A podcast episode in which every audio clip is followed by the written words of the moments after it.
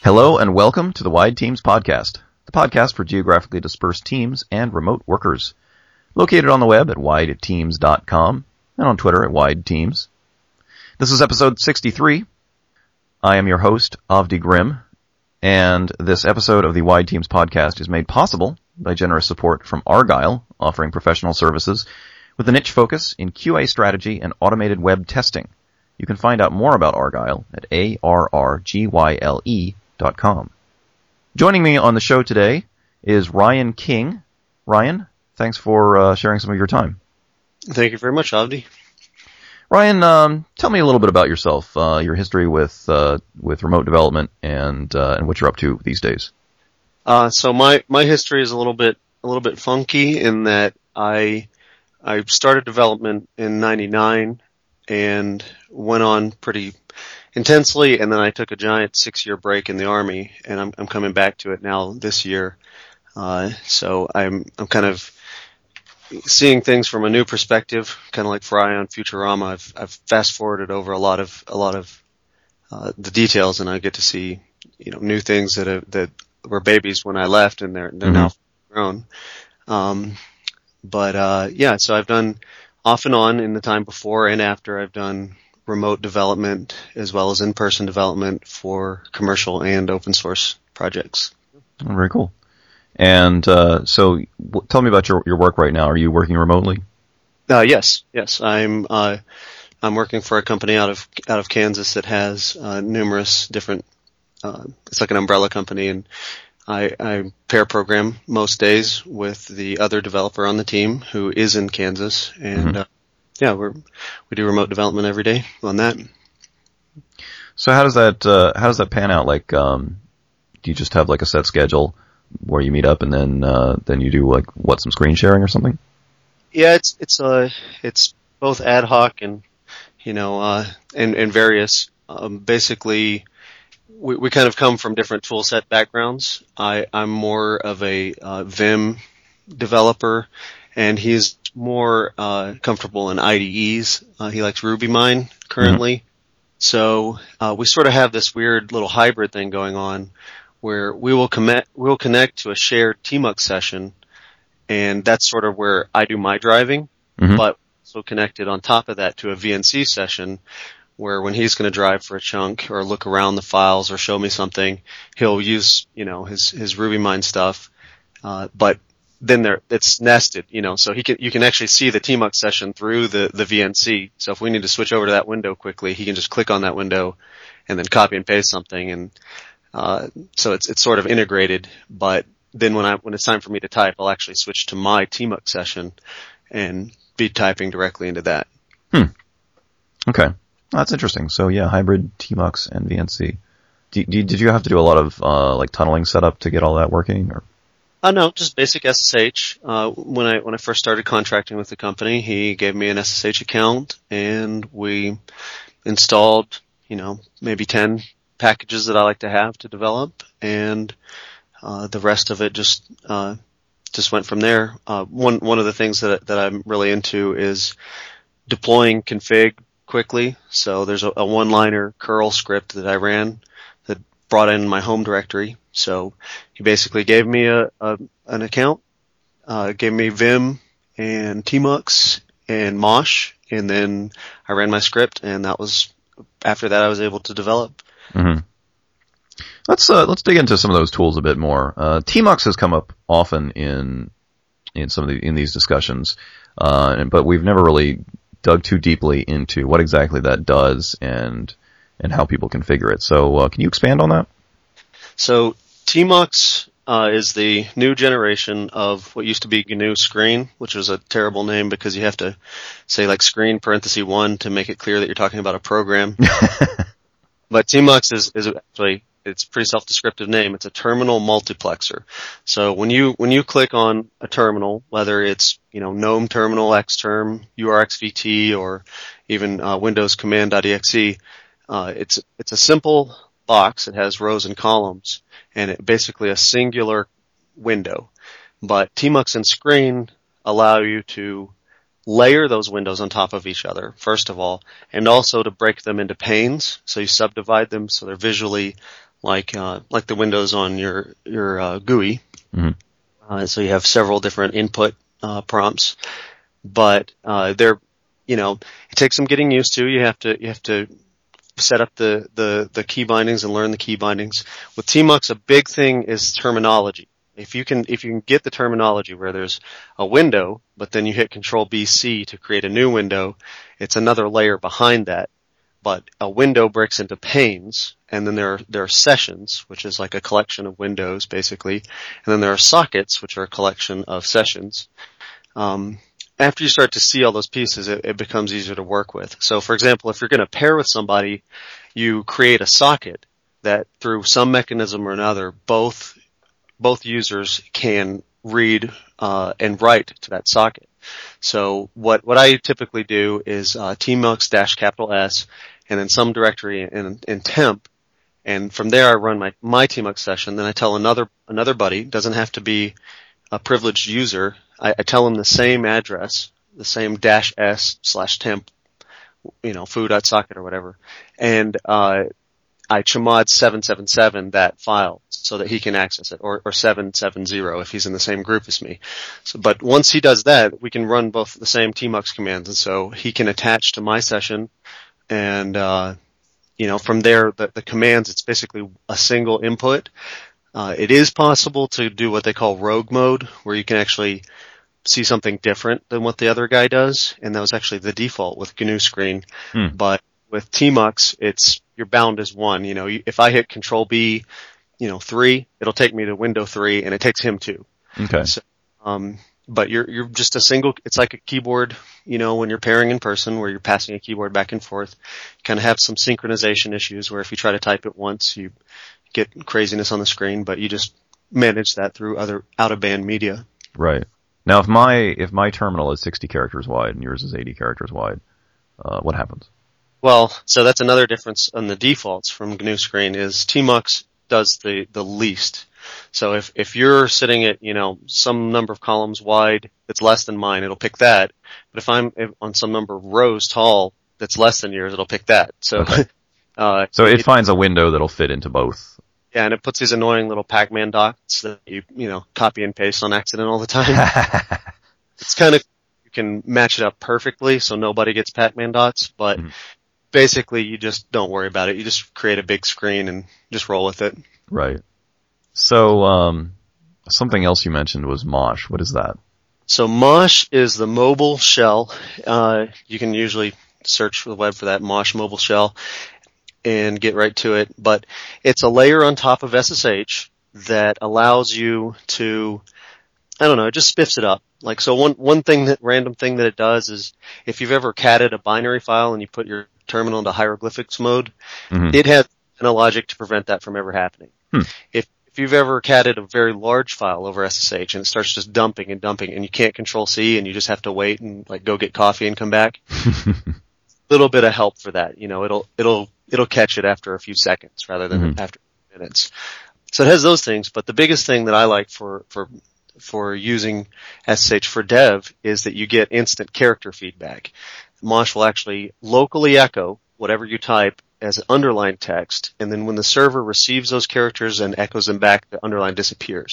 So you get this little slug trail of an underline behind what you type, which, of course, is imperfect because, for example, if you're in, say Vim, and you hit DD, before the server gets those commands, you'll see the letters DD underlined, okay. And then see it, the logic of Vim kick in and say, oh, he means delete this line, and it'll zap that line out. But even still, seeing that, okay, yes, it knows I hit DD, I didn't hit FF or something else, that really speeds it up. So it helps a lot when you're trying to do remote development. And so that actually works in conjunction with Vim and tmux? Sure. It's just an SSH tool. So install mosh on the server, and then you have a mosh client.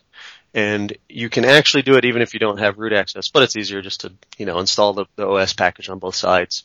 And then you just replace SSH to foo with mosh foo, and then it takes you there and connects. And another big thing that it does is it has cool reconnect logic. So if you close your laptop, walk out of the cafe, open it up in your house, it just seems like it's always connected. It has like a meta layer that it's running on, so it'll just re-handshake with the mosh server running on the other side, and you're good to go. So that's especially good if you're on a flaky connection and you keep dropping. You don't have to keep reconnecting. Mm-hmm. Okay, so there's a server-side component of it as well? Right. It's basically mosh SSHs into the other side and actually runs the server. Mm-hmm. Okay, right. Yeah, and so it's running as your user on that remote. Mm-hmm. Open another socket, and then you connect to that, right. which of course has firewall issues because you have to have a certain range of UDP ports open. But yeah, right. Okay, so it uses UDP. That's interesting. So I guess it's not completely reliable, but maybe it has some. Some correction built in for that. Oh yes, actually, yeah. So it has basically its own confirmation logic, kind of like it rebuilds half a TCP, I guess. Right. Yeah. But kind of off topic, but having done that myself over UDP once a long time ago, I have a great deal of sympathy for the Mosh developers. And so you put all that together, and it sounds like you've got a system where you've got pretty good feedback as you're typing. So it doesn't have that like long lag issue. Right.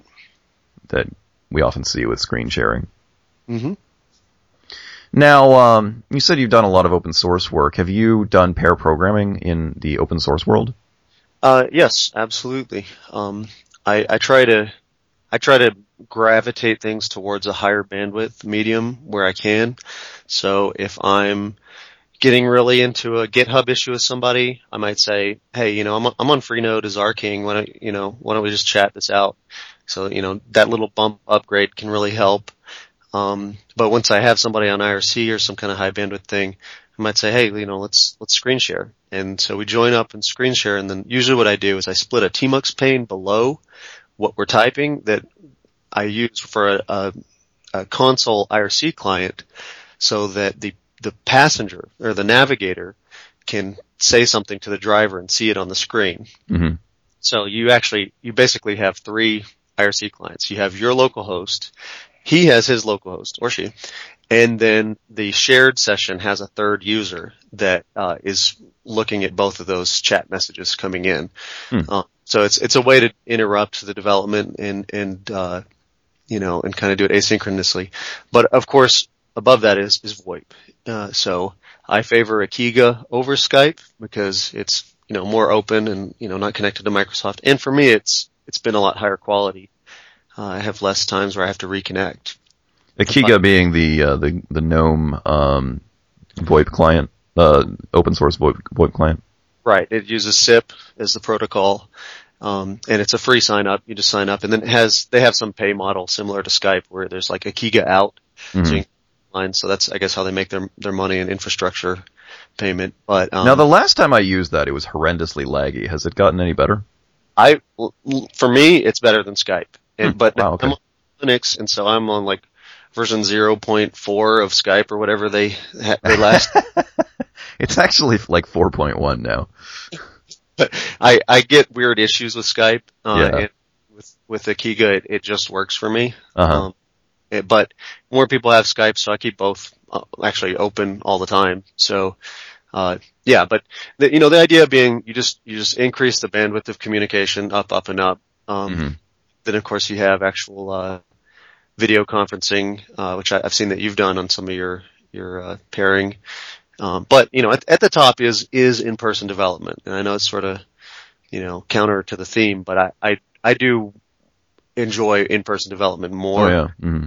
But, it's one of many variables that can be turned, from 9 to 10, or it could be at 9 and it still works fine, you know. Right, right. I'm going to circle back to the VoIP one more time real quick. You're on Linux. Do you have any recommendations when people want to join you on a SIP call for if they're on the Mac or on Windows? Yeah, Ekiga works on that too. Okay. Is an open protocol, so there's probably 5 or 6 viable clients. So far I've recommended Ekiga and everybody's gotten it and been fine with that. Oh, okay, good. Yeah, no, I remember back in my Mac days, there was some other open source SIP client. I didn't know if there was if Ekiga was up and running on there. Yep. No, my buddy in Kansas is on a Mac, so yeah. Okay, cool. Yeah, it's interesting. Do you find that there's much resistance to getting people into a pair programming session when it's just for some random open source thing? Oh, for sure. And in fact, I'm pretty aggressive about it, so I have no doubt in my mind that I annoy some of my open source buddies. Like, hey, you want a pair? But it's so much better for me. I feel like it's such a richer experience that I enjoy it, and I'm willing to be annoying for it. Mm-hmm. I've found that most people, once you put that stone and that water and that pot down, they start bringing the vegetables and it turns into soup before long. So yeah, I've had a few times where there was somebody that took a little bit longer to warm up to the idea. There's inherent problems with anything like this. One thing that I've realized on my own I need to do better is time box things, because if I lure somebody in, like, hey man, you want to look at this thing real quick, and then 3 hours later we're still on it, that's sort of I got them obligated to it, and they didn't really invite themselves into that. Right. So, there's downsides and everything, but I think so far it's mostly been profitable to both parties. You got to fish it out. You find people that like it more than the others, and then it become your thing. But as I said before, just because the communication dial interaction isn't at 9, we can do a lot at 3. We can do a lot over C. We can do a lot over GitHub issues. So you can always fall back to a lower bandwidth, but strive for that higher bandwidth communication. Mm-hmm. So you find that usually once you get somebody into a pairing session, do they feel like it was worth the extra effort to get it set up? Pretty much everybody has positive feedback. They kind of say, wow, that was something different. I've never done that before. But you always have this yak shaving period, right? And that is like the number one obstacle. So there's a few solutions to that. One is basically just invite them into home court on your stuff. So you open a port out of your router and they come into your laptop. They SSH in, which a nice touch that you can put on is just use SSH keys instead of giving them like passwords. Just say, here, give me your SSH key, your .ssh/id_rsa.pub. Just hand me that, the contents of that file, and I'll set you up. Mm-hmm. But you basically make it so they log in and they run, one command to connect to your tmux session, and they can see everything you're doing. And from there, they can kind of watch. Mm-hmm. But getting them to be the driver is quite a challenge, because, if you're using software on a regular basis, you're diverging from the defaults. There's no way defaults can satisfy everybody. So you have your set of divergences, and then they have their set, and you're trying to interleave those together. Right. And, I've noticed some pair partners, they're just amazing. But I gotta give one by name, Ryan Fitzgerald. I can basically say, oh yeah, I'm using, I flipped Control-B and Control-A today. He's like, got it. And the rest. Wow. That's how to do it. And other people are more hesitant, to really get into all the details, but, that's a person problem, not a tools problem in a lot of ways. So I have to decide what sacrifices I want to make from, diverging from the defaults. But then also, as I inform them, I say, oh, I have this shortcut. It's GPU for git push. Like, oh, okay, that'll save us some time, you know, which, that's another issue, by the way, with pairing is kind of security. You don't want to leave, some random ability to push to your GitHub account. Right. But it actually works out. It's sort of funny. Most of the people that as soon as I see a shell open, they type rm-rf you know, tilde, and just leave there just to see what I'll do if I get nervous. Some like fake thing, you know. One of my buddies typed, you know, hack, you know, hack_entire_system or something, but they joke about it. But everybody's been super polite and nice. You know, nobody even logs into the machines when they've not been specifically asked. It actually just works out. You know, it's not that big a deal. So, but there are actually solutions. One thing you can do is set up a virtual server, you know, a VPS, and connect to that. And there's actually a product, Staccato, from ActiveState. And inside that, there's a tool, PairUp, which basically spins up a pairing environment. So you can do similar to what I was talking about doing on somebody's laptop or somebody's personal server, but it's on the cloud. So even if the worst happens and you completely misconfigure everything, it's just 2 minutes later you've spun up a completely fresh instance. So very cool. I'll definitely have to get some links from you on those and put those in the show notes. Cool. Yeah. So any other tips and tricks you've run across, whether it's machine hacks or human hacks, making remote work? I don't know anything specific. I mean, just have fun with it. And also the yak shaving. I think people get frustrated because they start out to do one thing, but I've benefited a lot from yak shaving, you know, from just getting on there and people saying, well, I do this way, and maybe we don't get a lot done in our first session, but I benefited from that. So if you make the first session like a bonus, if you get anything done, that's usually a good way to start out. And then your second and third and fourth, you can get down more to the metal and say, all right, these are our goals for this session. This is our time box, you know, but, yeah, you know, have fun with it and sharpen that saw. Nice. Well, Ryan, before I let you go, where can people find you and your projects online?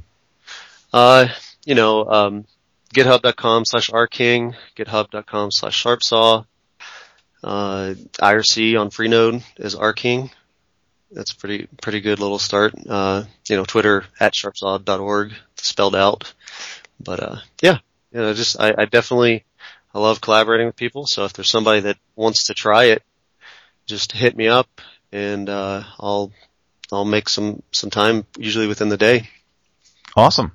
That's fantastic.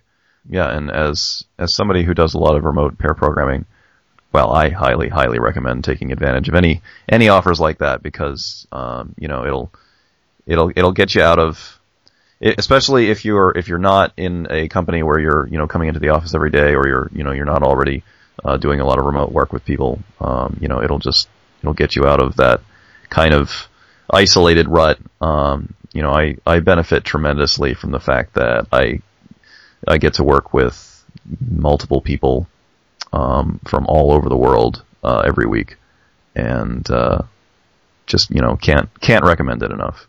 Right, and that's a Ward Cunningham philosophy, is that he's benefited from everybody that he's programmed with. Even if it's a total junior, he can say, you know, here, research this and come back and tell me, you know, how this API works. Yeah. At any skill level, you can have two complete noobs or two complete pros, anywhere in between, it can work profitably. Yeah, absolutely. And when you're working with somebody who's a relative noob compared to you, you know, one thing that you'll find is that you have to learn how to explain things that you've never, maybe never put into words before, never like actually, you know, thought through how to explain it to someone. And as a result of that, I usually wind up with a better understanding of it. Oh, absolutely. And the primary benefit for me of pairing is not getting on long rabbit trails. And if I have to say, okay, I'm about to do this, and it sounds ridiculous when I describe it, that can save hours. Yes. Yeah. It's like, yeah, just having that, you know, dude, do we really need to do it that way? 'Cause there's gotta be a better way. Somebody to say that, somebody to give you that nudge. It's gold. Yep. All right. Well, Ryan, thanks so much for your time. All right. Thank you, sir. Appreciate it. And that is our show. Hope you've enjoyed it. To subscribe, if you haven't already, or to check out more interviews with remote workers, go to wideteams.com. You can also find the show in the iTunes Music Store. The Wide Teams podcast is distributed under the Creative Commons Attribution Non-Commercial Share Alike 3.0 license. Our music is by Giles Bouquet. Until next week, this is Avdi Grimm, signing off.